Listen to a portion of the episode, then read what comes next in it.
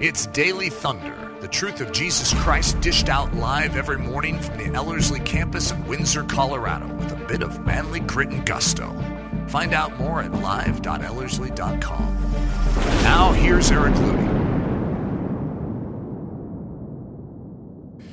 Well, good morning, everyone. Uh, it's, uh, it's a beautiful morning in Windsor, Colorado.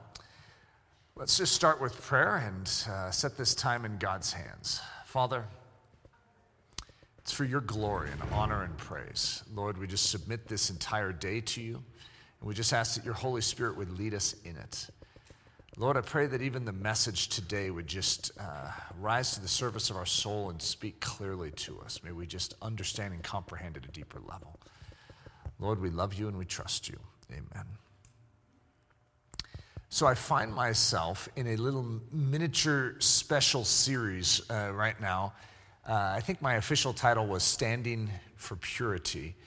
And so we've, we've had, for those of you that have, uh, are on campus right now, you know that we did the filming for the uh, Fall Purity Summit that will be released throughout the fall. We did that on Sunday. And, but Sunday mornings, Daily Thunder was like a special edition, and Leslie joined me in that, and that was a really neat one. So if you missed that, I think it's called 25 Years.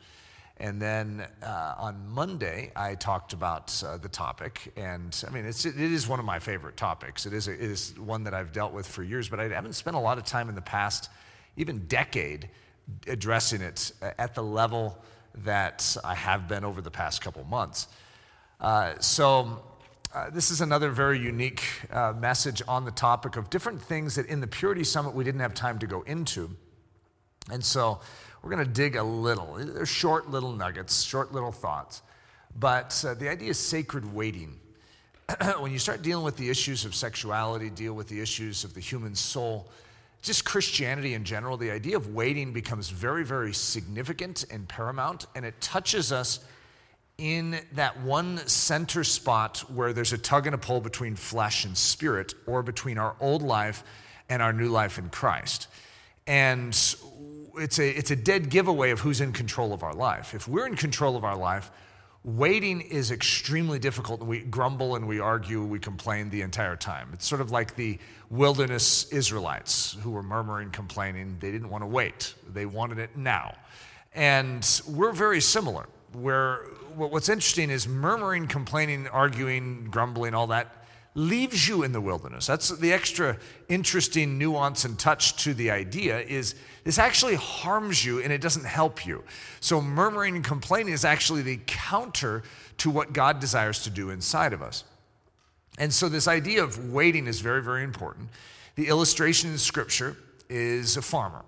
So a farmer has a job to do and it isn't to just sit there and stare at his land and say, Well, I really hope that a crop comes. But a farmer has something that he is assigned to. And he is trained as a farmer. And there's a very active dimension to his quote unquote waiting. So, what does he do? Well, he knows at a certain season he needs to diligently apply himself. Isn't that funny? Because I just said waiting and then I said diligently apply himself to what? To prepare the, the ground. And so he tills the ground. And then he needs to plant seed in the ground. And then he needs to care for that turf, even though there's no sign of life in it. He needs to water it, he needs to weed it. And of course, in modern farming, there's all sorts of treatments and fertilizers, depending on your view of if that's good or not. But there's all sorts of things that a farmer is actively doing. And then in the process of continuing to do that, he can't bring the crop forth, he can't make it grow but he has a job to do in the meantime. And that's what I call sacred waiting.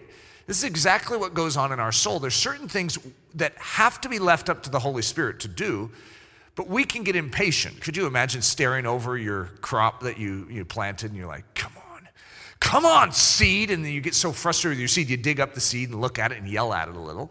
It's actually not going to grow that way. You have to be patient with the seed. So you have to do what you're supposed to do, and then you need to let it do its part. You need to let the Holy Spirit actually bring forth life.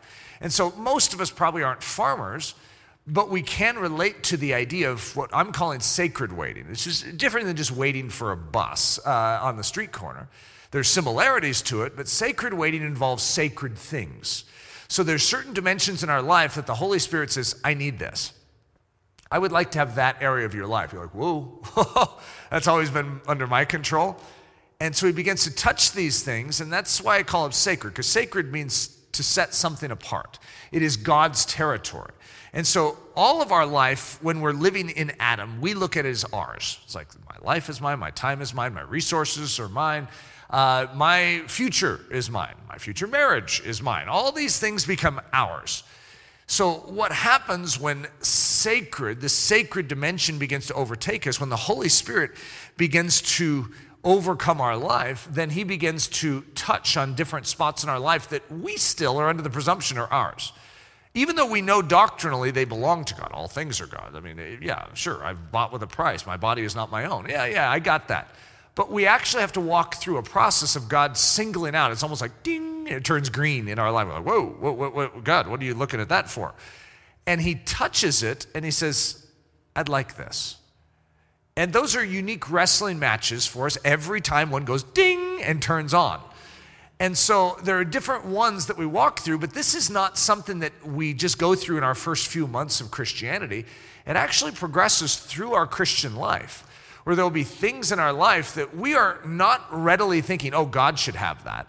And then suddenly he'll just go ding and be like, oh, you actually want this too? It goes, he goes through a thorough process of staking claim to every aspect of our life so that we go from having our grip on it to saying, okay, God, this is yours. And we let it go and we give it to Him. And as we do that, we see that that area of our life begins to prosper. It begins to turn and bear fruit of the Holy Spirit. Whereas when it's in our care, it doesn't bear fruit of the Holy Spirit. And it's like we get frustrated. Why, why, is this thing not working? But then when we give it to God, it's like, oh, okay, I see how this works. So I'm calling that sacred waiting. This is a motto I've had in my life. I mean, we could go back probably 25 years and you would have heard me give this exact quote that I'm giving to you right now. And this is something God taught me in the very, very beginning, before or when I was entering that relationship with Leslie, which is around 28 years ago. We've been married 25 years in December. But it's somewhere back in that time where I, God was doing a deep work of teaching me the idea of waiting. Uh, that, that Isaiah 40 scripture of those that wait upon the Lord shall renew their strength. And it's like, okay, wait a minute. I, what is this? I want to rise up with wings as eagles. I want to run and not grow weary and walk and not faint. Okay, what is that? I want to learn to wait upon the Lord. What does that look like practically? And so here's, here's the statement the world is always in a hurry. We live in a world that is always behind schedule, that is always needing to get something done. And it's very easy for this to touch us. I don't know if you've been touched by it, but it is just very uh, easy to get into the world's pace. But listen to this I'm going to give you a contrasting statement God teaches patience. Isn't that an irony? You see, even when it comes to a lost and dying world, you know that we oftentimes get, we start hyperventilating. It's like, people, are dying and going to hell, and I need to get to them right now, which is a wonderful movement of grace in our life. But what's interesting is then our presumption is that God just wants us to go and do. He wants us to go and, and just start doing stuff. Stand on a street corner and start yelling. The first thing that God wants is us. He goes, How are you doing there? God, I just feel burdened. Good, good. What are you going to do with that burden? I don't know, but I need to do something. How about you give it to me? Here, here, come over here. God, God, we have work to do. We need to get this done. I know. I want to teach you how to get it done. You see, if you get it done in your frenzy, in your own self effort, in your own energy, in your own willpower, you're not getting anything done. But when you give it to Him, remember Martha and Mary, you have the contrast right there. It's like Jesus is coming over for dinner. Jesus is coming over for dinner. Whoa, we need to get the house clean. We, I mean, if you imagine just someone, you find out that someone's going to visit your dorm room right now okay? It's because we have a lot of students in here for those that are, that are streaming this. So imagine that we find out that uh, Donald Trump is coming in and he wants to see a sample dorm room at Ellerslie and it's yours. so you're trying to focus while you're listening to me. Meanwhile, you're thinking about what your room looks like. And you're thinking, oh no, I needed, I didn't do this, I didn't do this, I didn't do this. And so in, when you have the Mary and Martha dilemma, it's actually very easy to understand Martha. The King of Kings is coming over to your house for dinner. And what were we trained by all our parents? Is to be hospitable and to take good care of those that come into our house. So she's bustling about, stressed out over getting everything prepared. And what's Mary doing? Excuse me, Mary, what are you doing in there? We have a job to do. But Mary, according to Jesus, is choosing the better part. What she is doing is actually more in alignment with what God desires, which is an interesting reset button for us because what Martha is doing actually matches what we would think we should do. We should get things done. We should have the house look perfect. We should, I mean, this is how, we, and God says, hey, there's a higher priority. Just make sure you have that higher priority, and we'll still get things done. I don't think God's against setting tables. I don't think He's against uh, cooking a nice meatloaf. I don't think He's against, I don't know why I'm bringing up meatloaf. That's like the second time in, the, in a couple daily thunders I've had meatloaf. So He's not against us having an orderly house, He's not against us doing things well. What he is interested in is something first and primary. It's like, hey, where are you at? Come here. You focus on me. I'll give you your assignment. Just sit and wait at my feet. And then we're like, okay, how do you do that, God? He's like, just, just be still and know that I am God, that I am in control, that it is my timing that matters. You know how hard that is? You got work to do, you got things to get done. And if you're anything like me, you're a get her done person. In other words, I create my checklist and then I get satisfaction by going, check, check, check, check, check. And then I even look at my list and I go, I got it all done. And you feel good, you feel satisfied, as opposed to just sitting at God's feet and waiting. I mean, excuse me, but I'm not getting anything done in that. At first, you don't realize that you're getting something done.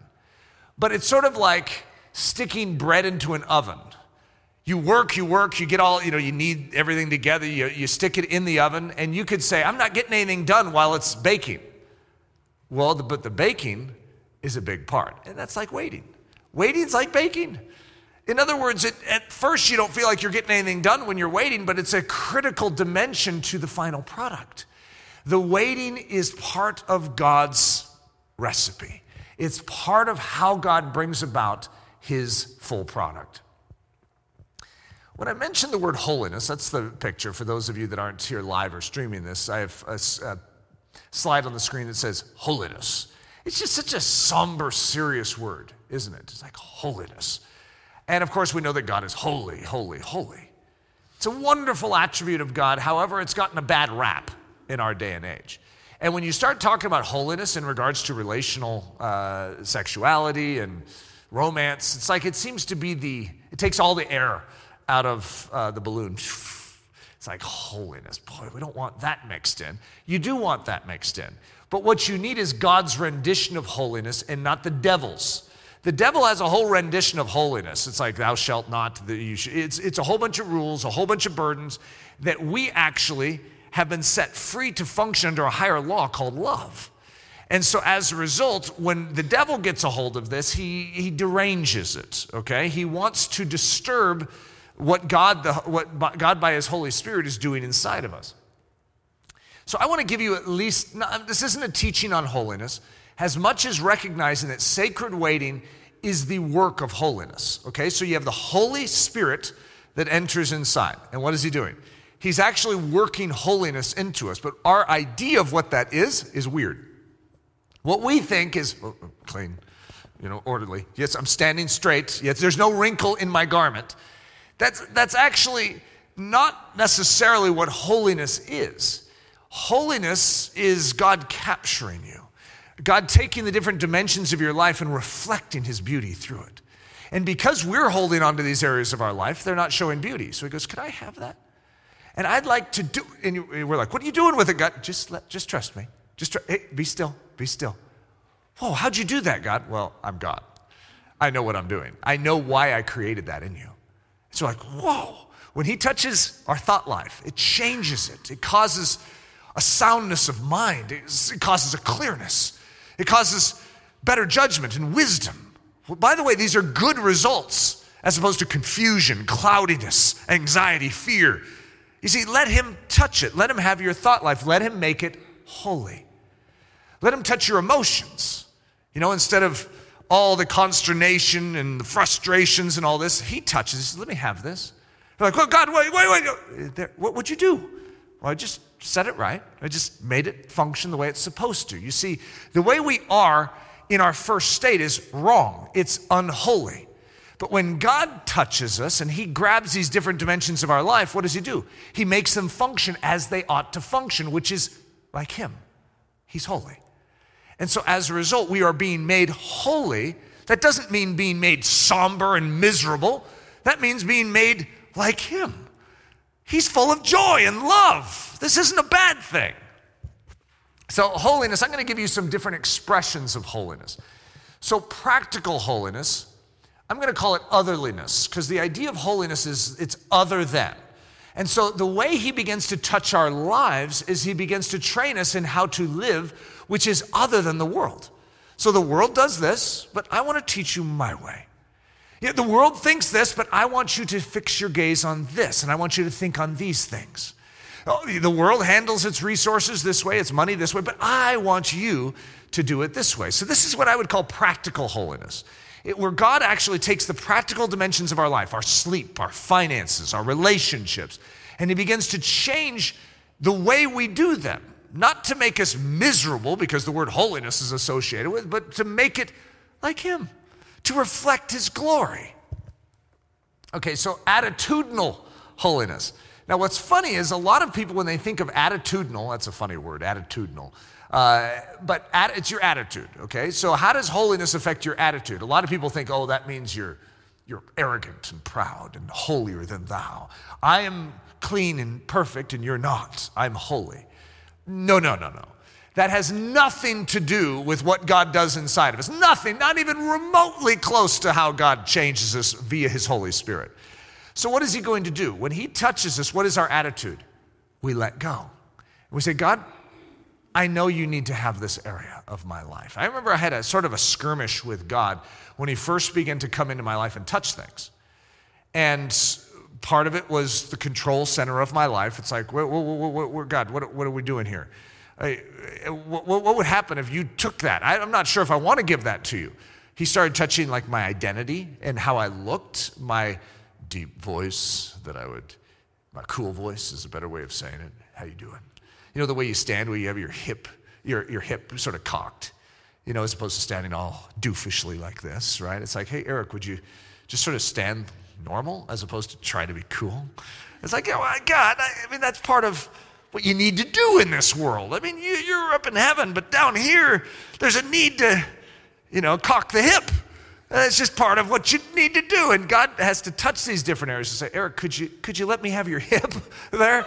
Could you let me have that? Oh, God, what are you going to do to my hip? Uh, and he needs to touch these different areas of our life that at first they're just totally bizarre because, like, why does he care about this?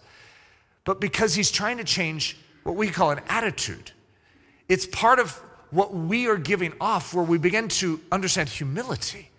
We begin to have selfless love for others. We begin to consider others because when you're living with the attitude of the world, someone weak that smells and is dirty, you shy away from them. You don't want to be associated with that. But God changes your attitude. He gives you your his eyes and you just give up your reputation, you give up your identity, all these things and suddenly you can hang out with that person and you don't care. If everyone's looking at you like, are they together? Do they is it, do they like hang out together? Are they friends? Sure. Yeah, that's fine. Yeah, I love this person. But they smell. Yeah, Jesus loves them. I love them. What, what's the problem? In other words, you're not captured in the world's mentality, you're set apart in your attitude. It doesn't mean you're holier than thou, you're just given. You're given to God and you're not given to the world. You're not given to the world's demands, you're given to God and what His purposes are. In the different areas that He touches, you just say, Yes, Lord. Sexual holiness. So, when holiness begins to touch our sexuality, which I described, I, I want to say somewhere along over the weekend, sexual meaning the manliness of a man and the femininity of a woman. When he begins to touch these dimensions of who we are, then what does it lead to? What does it look like? Well, it's patience. Because we have longings, we have desires. This is how God made us. But then he needs to touch them and say, Can I have that? But God, this is like very important to me. I know it's important to me too. And if you really want to discover my best, you, you need to hand it to me. And so that is God's Holy Spirit beginning to touch these areas of our life. And of course, that's sort of what we're talking about. We start bringing up purity. Purity goes far beyond relational purity, but that's where everyone defaults today. And that's where the attack is in the church right now. So that's why I'm addressing it. I, I really like this scripture in Ecclesiastes. And, and just think about what it says in light of what we're talking about. He has made everything beautiful in His time. What's the key thing that's standing out to us today? In His time.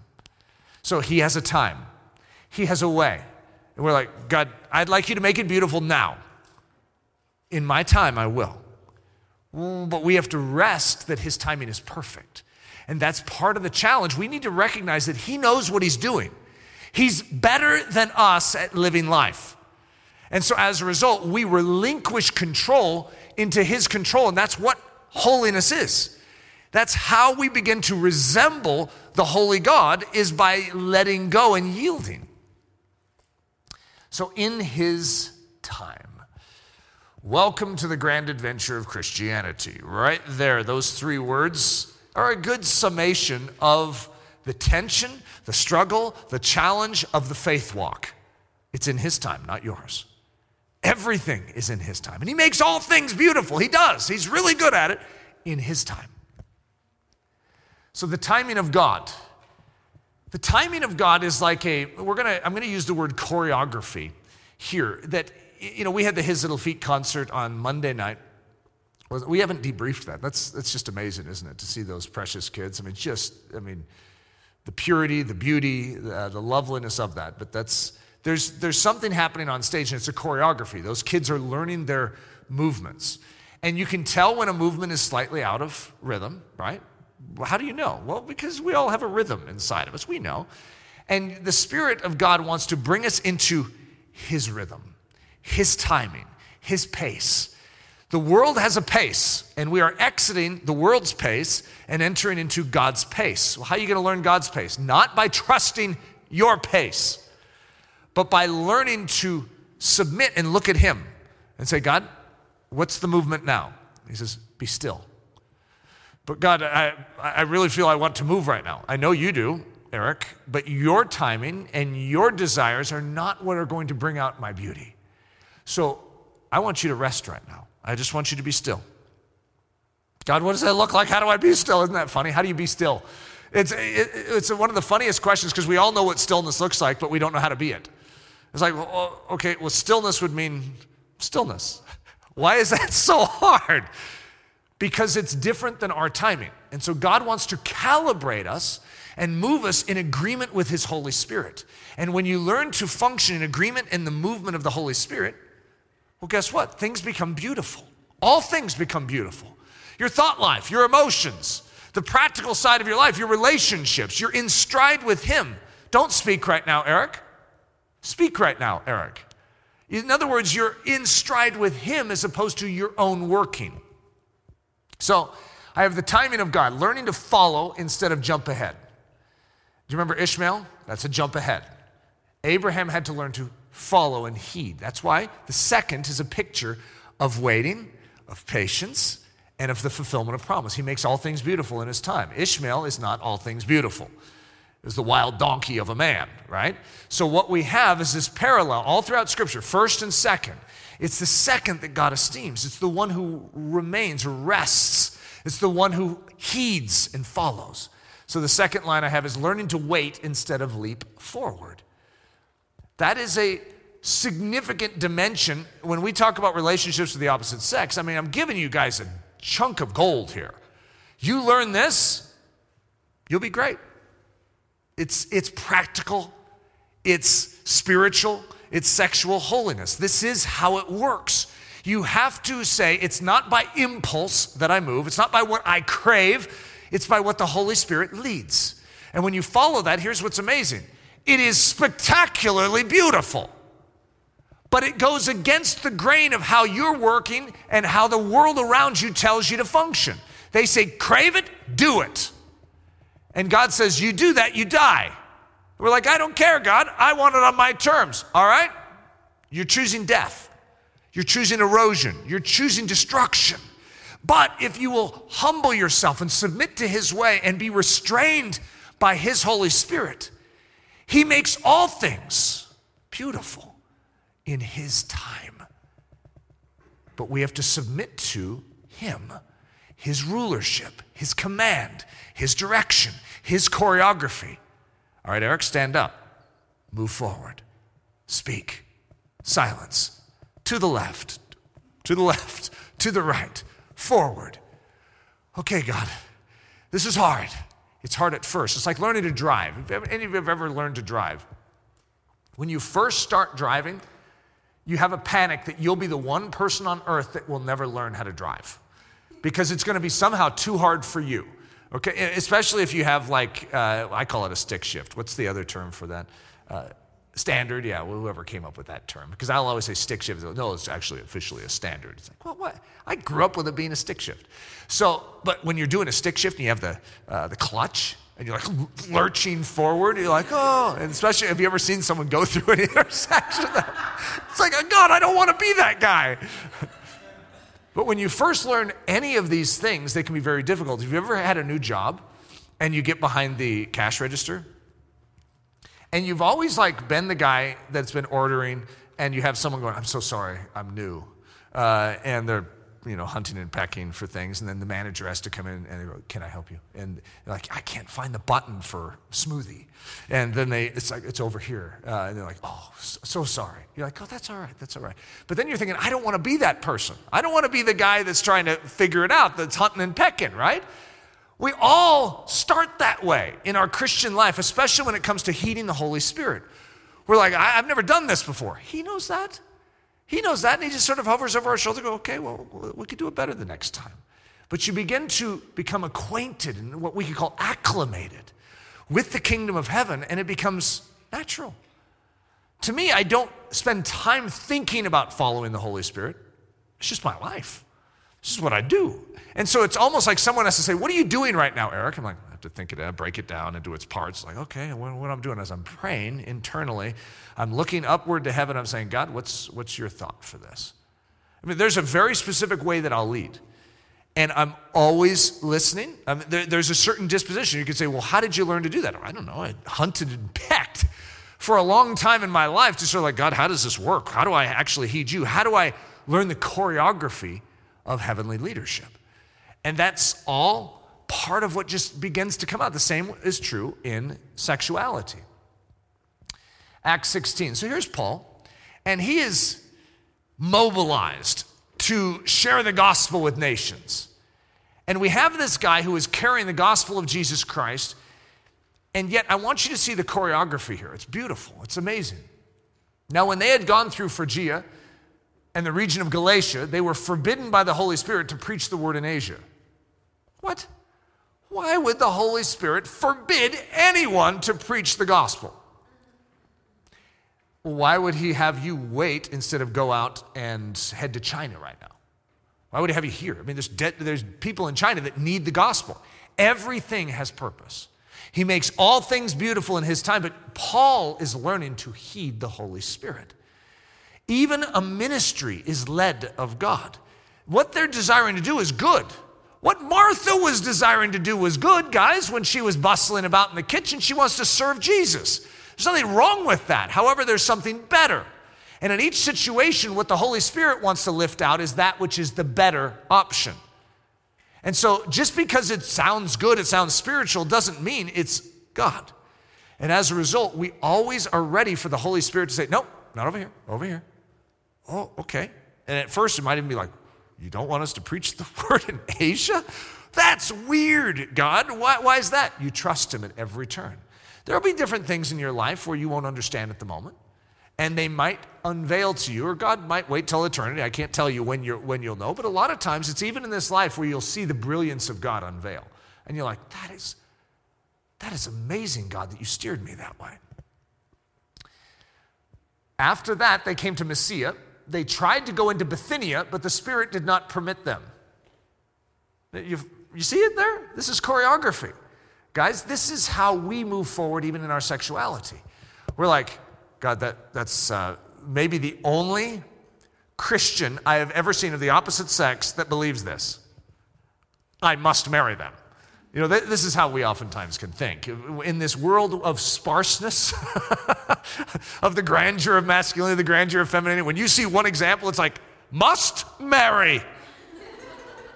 and the Holy Spirit may forbid you from pursuing that. And you can, God, this would be good. It doesn't mean it wouldn't be good, it just might not be God's best. In other words, God knows what He's doing in your life. Do you trust Him? And so at every turn, we have these unique tensions and they're good for us. So, George Matheson uh, actually brings up Bithynia in this unique quote. Bithynia is what they were prohibited from doing. The Spirit of God led them instead to Macedonia. The Spirit has not only a service of work, but a service of waiting. So, think about that. We think that the Holy Spirit has given us a job description to go work. Yes. But He's also given us a job description to wait. And that doesn't match our grid because it's not included in our understanding. We understand working, we don't understand waiting. But like I said, in baking, you have the preparation or the working of kneading and, and doing all that with the dough, and then you have the baking. You have both. It's you could say the work and the waiting. And both are important to bring out that final product. And the same is true for us. And oftentimes it's inverted. We have the waiting, then the working. God says, Whoa, before you go out there, Paul, I want you to go to uh, you know, the wilderness for a few years. And that's what you need. It's like Paul's ready to go. He's a Pharisee of Pharisees. He, has been had this revelation of the Holy Spirit. He knows that Jesus is the risen one. He saw him with his own eyes when he was knocked off his horse on the way to Damascus. It's like, hey, God, let me go. Nope. I need you over here for a season. And what was prepared? Paul the apostle. The apostle that we know was prepared in the backside of the wilderness. You see, that's actually important for all of us. Is we don't see the value in it because the world is always ready to do, get it done. And God says, I'm going to get it done, but I'm going to get it done my way. And when Paul then is released to do his work, it's very effective. Oh, I didn't even finish the, the quote.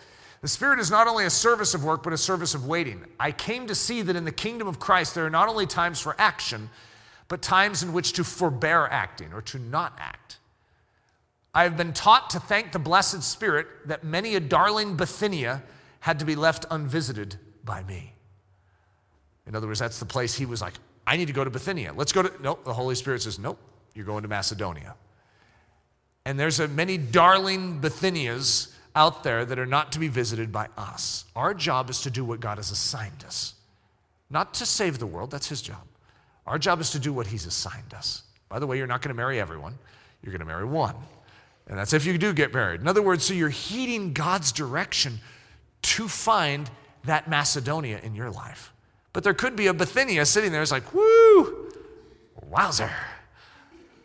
And that God says, no, I want you going over here. And that's where holiness comes in. It's the governance of the Holy Spirit to keep our gaze on Him.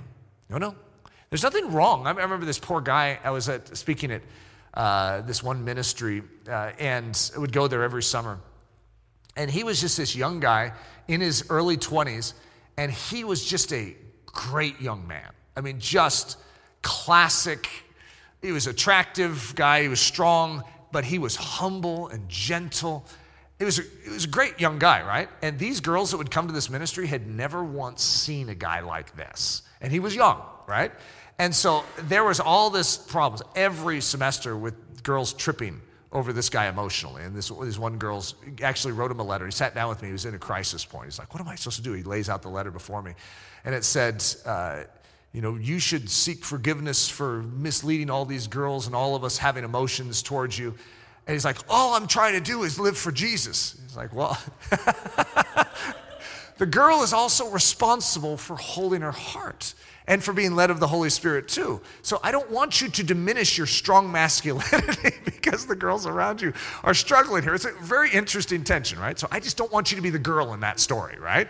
Uh, when you finally see the guy, uh, and uh, which is a wonderful thing. There's nothing quite like a guy who's living it and who's acting out the Christian life. But for all of us, we need to be governed by the Holy Spirit. And that's what sets the church apart from the world. So, relinquishment points. These are just ones I dealt with, okay? Now, you may deal with different ones. And I don't know if it's different guy, girl, you know, it's like girls have different ones than guys. I'm just giving you a short list, okay? My desire to be with someone. I grew up in a culture where you, you always wanted to have someone there, and that's part of your identity. It's like, oh, I have a girlfriend. And that's how you look right to the world. And so when God was touching this area of my life, oh, it was like really challenging to not be with someone. So, because you go to a family reunion, go home for Christmas break, it's like, so, Eric, you have a girlfriend?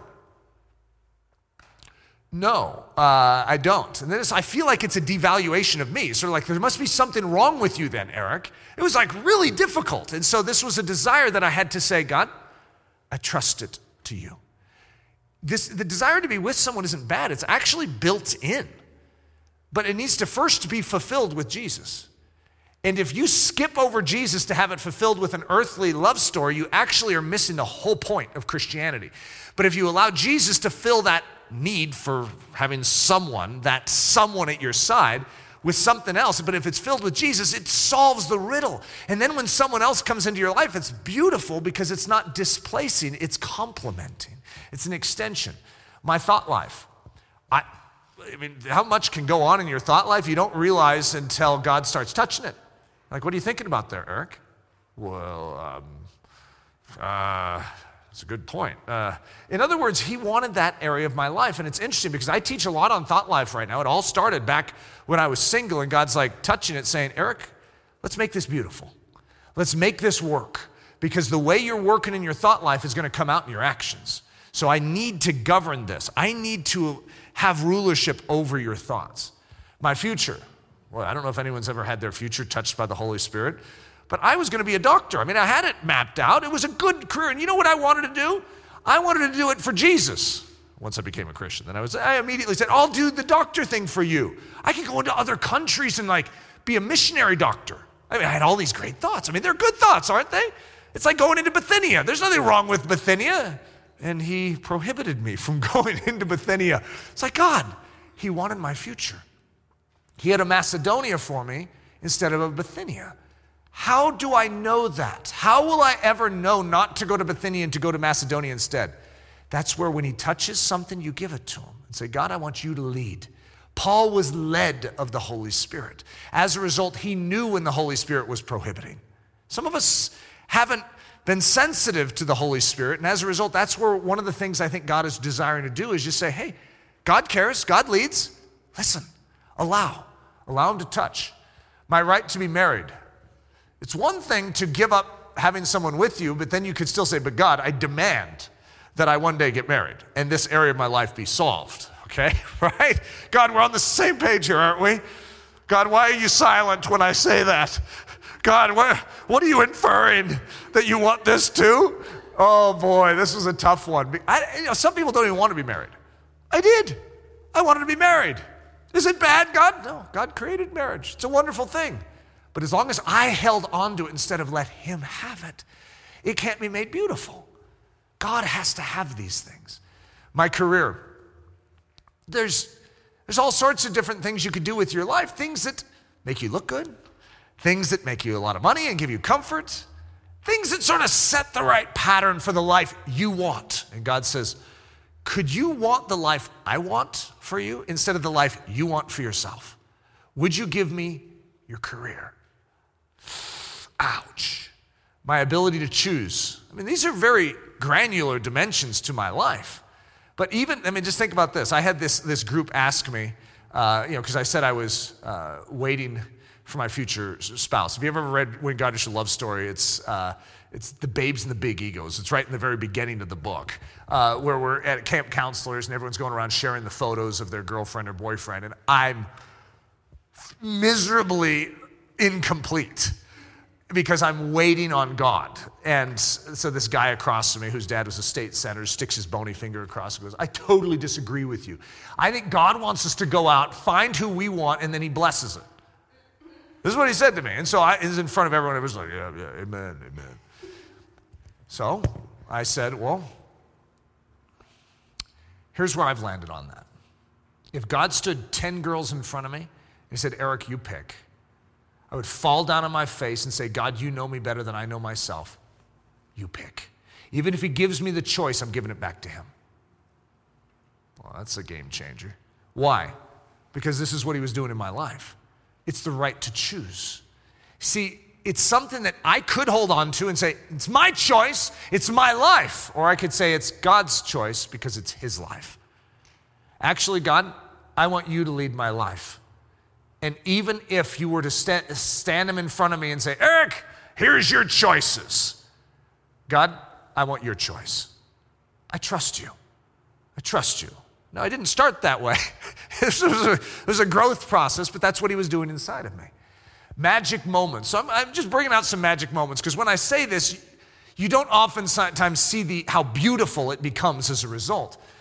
But the decision to move forward, I gave the decision to move forward in my relationship with Leslie. I'm not going into the whole love story with Leslie. I'm just, you know, doing some very quick overview here. But when I knew it was Leslie, I actually entrusted the decision to move forward, not just to the Holy Spirit, but to her parents, that, she would, that they would know when she would be ready to move forward. Why would I do that? There's no American relationship model for that. This was something God was doing inside of me. It's the weakening of Eric to say, I can trust God's Holy Spirit and his pattern for how he does this. And as a result, the story is so utterly beautiful of what took place. I, see if I could, if I go into depth of stories, we'll be here all morning. But I knew the timing. It was like I had this sense that it was the right timing. Like I was driving back from Colorado to Michigan where I was living, and I was crying on the way. Just I was like, I, I'm so. It is so difficult for me to say goodbye to Leslie now. It's like this is becoming excruciatingly painful. It's like I'm supposed to be with this girl, but I'm headed to Michigan once again. And I get to Michigan, I'm sleeping that, that night. I wake up early in the morning, it's in the fours, and I just had this bubbling excitement. I just knew that God was doing something. And so I told, I yelled at my sister who was, was like, Chrissy, Chrissy. She comes up, what, what? This is early, it's in the forest. She's like, what? Just excited. And she goes, okay. And she goes back into her room. And then uh, I, I, had dry skin during the, the winter in Michigan. And so I, my, my lotion was out in my front coat pocket. Went out to the front uh, room. I was sort of doing a jig. And I reached in my coat pocket and there's an envelope in there. What in the world? And I came back to the, the bathroom and I was thinking it was one of the kids I was teaching and maybe drawn me a coloring book page. And so I open it up and it's a wad of green cash. It's this massive wad of $100 bills. I set it down on the counter. I look in the mirror and I go, Chrissy! she comes in. She's like, what?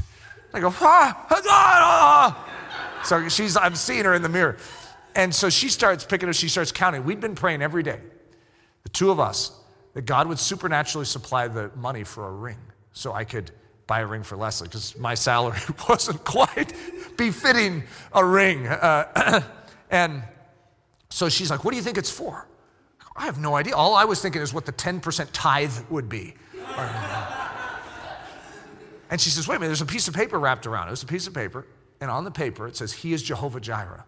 And it had a picture of a ring on it. Don't even know who ever gave that to me. And I mean, this is like magic moments, guys. I call up Leslie's parents after, that day, wasn't it four? And, and I, I, said, I just want to lay before you the fact that, you know, this happened and I, am just wanting to know where you guys are at. And they go, well, let us pray about it. And they got off the phone. I, I'd say 10 seconds later, they call back.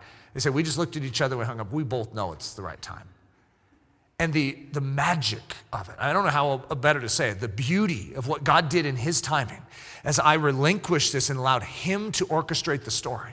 Instead of me getting a job that would make any sense that I could you know, earn money for this, it's like I'm doing exactly what He asked me to do. I'm supposed to go to Michigan. I'm supposed to do this missions work. I'm supposed to, and it's like the vulnerability of every turn. It's like, God, I'm going to need you to come through. Well, guess what? He did. The words I love you. I didn't say the words I love you to Leslie until because basically it comes back to a statement from my mom. Never tell a girl you love her unless you plan on proposing to her in the next breath. Great. Now i had that word you know my mom in my head the entire while so i'm like i no no i can't say it. And so with leslie it was really humorous which i'll go into in the next slide but uh, you know when i actually shared those words was when i was proposing to her. It was a poem that i had written and very last line of the poem was i love you my girl Leslie, will you marry me? And so it's like for the first time, I literally said, I love you for the first time, and then asked her to marry me in the next line. And I tell you what, the preciousness and the beauty of the timing and the choreography. That night, uh, the proposal night, ask me sometime in the semester. I don't have time today to go through it, but it is so magical, so amazing. I remember actually asking God to stop the blessing because I couldn't handle it. Have you ever asked God to stop blessing you because you couldn't handle it? I, and I since thought it's like God, could you keep that going? But maybe now in my life, you know, it's like a little overflow now. The first kiss.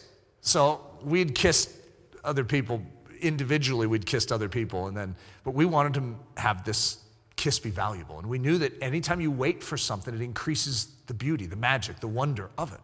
So we decided to keep our kiss, not because the Bible said, "Thou shalt not kiss till your wedding day," but we wanted the beauty of a kiss to be reignited. Whoo! The, the only problem with it was what the pastor said when he said, You may now kiss the bride. You know what he said? He, you may now kiss the bride. I was thinking, Wait a minute, buddy, I've been waiting a long time for this. Get your words accurate. It was still uh, amazing and magical. But yeah, but all the words to stumble over. Come on, buddy. The awkward moments. When you live this way, there are some awkward moments I need to forewarn you about, okay? Uh, I had the cold shoulder. Uh, the cold shoulder is not really a cold shoulder, but I'm a huggy guy. My family is very huggy, okay? And this is in the days before uh, 2001, I think it was uh, 9 11, 2001, when the Twin Towers fell, the terrorist attack. You used to be able to go to the gate and see people get off the plane and greet them. And so Leslie's family's there, my family's there. We have an understanding. We're like not in gauged, but we have this like relational thing going. And once we had a relationship, this understanding, I didn't know what to do because she's going to be my wife and I want to handle this right in every regard. And I had no map for it, no book for it. And so I came off the plane, hugged everyone, and then stood there and bounced on my toes next to Leslie. It was awkward, okay? Everyone was feeling it, but I didn't know what to do. Can I hug her? I don't know. And so this led to the stick incident. So uh, we're hiking we're hiking on a mountain, and I've been trained well that if a girl ever is like in need of help, like she's you know needing help out of something, or you know you you reach out your hand and you help. But I didn't know what to do with Leslie, and so she needed help down off a rock, and I was down there. I picked up a stick and held it out to her. I did that because I so wanted this to be done right that I did some things wrong, okay? Uh, now, we laugh at it. It didn't actually destroy our marriage. It actually made it more humorous and beautiful, if you want to, because she knew that I was willing to look the fool to protect the purity of what we were doing. And then when I was trying to save the words, I love you, you know how hard that is? When you love someone as much as I did, and I'm like, great, I have to save these words. And it was my own restraint. It wasn't like God said, do not say the words I love you until you, you know, propose. That was my mom, okay? But I still looked at it as like, okay, that's what I want to do. I wanted to aim after a higher ideal. So this is me sitting on the couch next to her. It's like, I really, really, really like you. Awkward, okay? That's just like, okay, that's not quite what I envisioned for our love story, but it was precious at the same time because she knew what I was doing. She knew I was restraining to make something even more beautiful. It's always worth the wait. This one statement I could say throughout my entire life. It is always worth the wait. He does make things beautiful in His time. The principle of sacred waiting it amplifies appreciation and increases beauty in everything entrusted to its care. Whatever you give to the Holy Spirit, He makes more beautiful than it would be in your care. So, there is actually no sane, rational reason to hold on to it yourself, even though the devil and your own flesh will argue a storm to try and keep control over things. When you give something to God, you'll never regret it. Ever. There is nothing ever given to God that you would regret. So, He amplifies its beauty, He amplifies the appreciation of it. So, I combined two scriptures. This is like a great combo package for scriptures right here. So, we have Deuteronomy 32 and Psalm 18. His work is perfect, His ways are perfect. I mean, right there. Could you imagine? Uh, we can't argue. He knows what he's doing, guys. And so if you would entrust him with your life, this is a fact. Build upon it. Father, I just ask that you would lead, guide, and direct our lives, that we would understand the significance of the Holy Spirit coming in and ruling and reigning in our life. And Lord, may we allow you to touch these different areas of our life that we have been gripping, that you desire to grip. Lord, we trust you and we love you. It's in the precious name we pray. Amen. Daily Thunder is a production of Ellerslie Discipleship Training and the Bravehearted Media Group. At Ellerslie, we are laboring to rouse the Church of Jesus Christ out of its lethargy and see it once again gain the stride of the Spirit emboldened and brave. The Daily Thunder video stream can be watched live daily at 8:15 a.m. Mountain Time, Monday through Saturday, and 7:15 a.m. on Sunday Join us at live.ellerslie.com. Please consider booking a stopover at the lovely Ellerslie campus at the foot of the majestic Rocky Mountains for one day, one week, one semester, or for an entire season. We hope to see you someday soon live and in person. Thanks for listening.